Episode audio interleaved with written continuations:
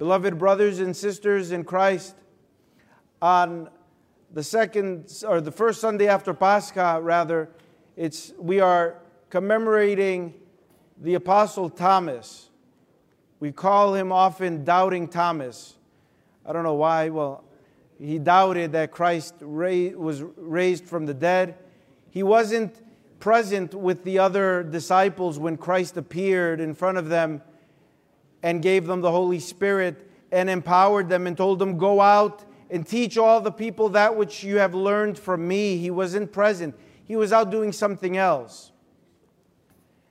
And when the disciples told him, We have seen the Lord, we have seen him risen, he said, If I don't put my finger in the print of his nails, and I don't put my hand in his side where they pierced his side, I will not believe you guys. You saw him, I want to see him, he said. I want to see the same Lord that you all saw, otherwise, I won't believe. And what happens, of course, is a few days later, the Lord appears himself again to the disciples. This time, Thomas was present. And he says to Thomas, Elado, come here. Put your hand your finger in my print, the prints of the nails, and put your hand in my side, and then go from a non believer to a believer. Okay? Now, this is really important because what Thomas experiences is what we all experience every single day of our lives. We need to see that which is familiar, we need something to touch. We need something to hold on to that reminds us of that which we know. Okay? We need to look back. We have this tendency of looking back. Okay? That's how we know that what we think and what we believe is true because we've experienced it already. Okay? It's very hard for us to just take someone's word about what's going to come next or what they have seen. We also want to go and see. We want to see that which we know, and that means looking backwards. Okay? Now, the Lord, understanding this, allows Thomas to look back. He says, Come here, you need to see that print. You need to touch. You need to put your hand in my side because you saw me pierced and you saw me crucified. Ella, see and believe. And this is what we have in our lives. It's hard for us to look forward. It's hard for us to envision what is going to happen tomorrow. It's easy for us to get stuck in the past. Okay? And many of us look to the past and we're disgruntled. That's what happens when you look to the past. You often do one of two things either pat yourself on the back because the only thing you're noticing is your great achievements and forget everything that else that happened, the struggles, what, ha- what it took to get to this, the, to those achievements, or we get stuck on the errors of the past, on the mistakes we've made, on our shortcomings, our failures. Okay? And that's normal. We all do it. And sometimes they say, well, look back so you don't repeat the mistakes of the past. Yes, we need to know where we come from. We need to be grounded and humble and know our roots. But ultimately, we need to look forward.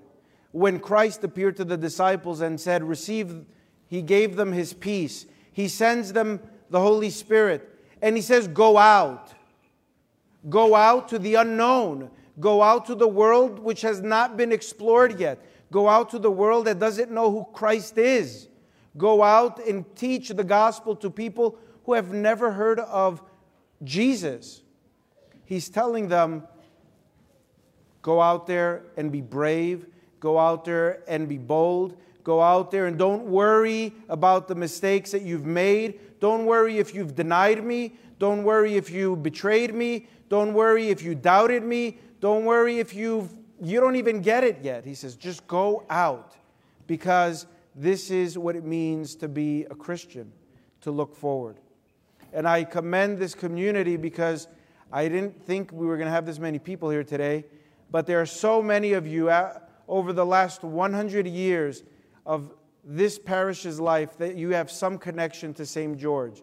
Whether it was your parents or grandparents or you, maybe you were baptized here, maybe you embraced Orthodoxy here, maybe you converted to the, to the Orthodox faith here, maybe you're baptizing your children here, maybe you just recently moved into the neighborhood.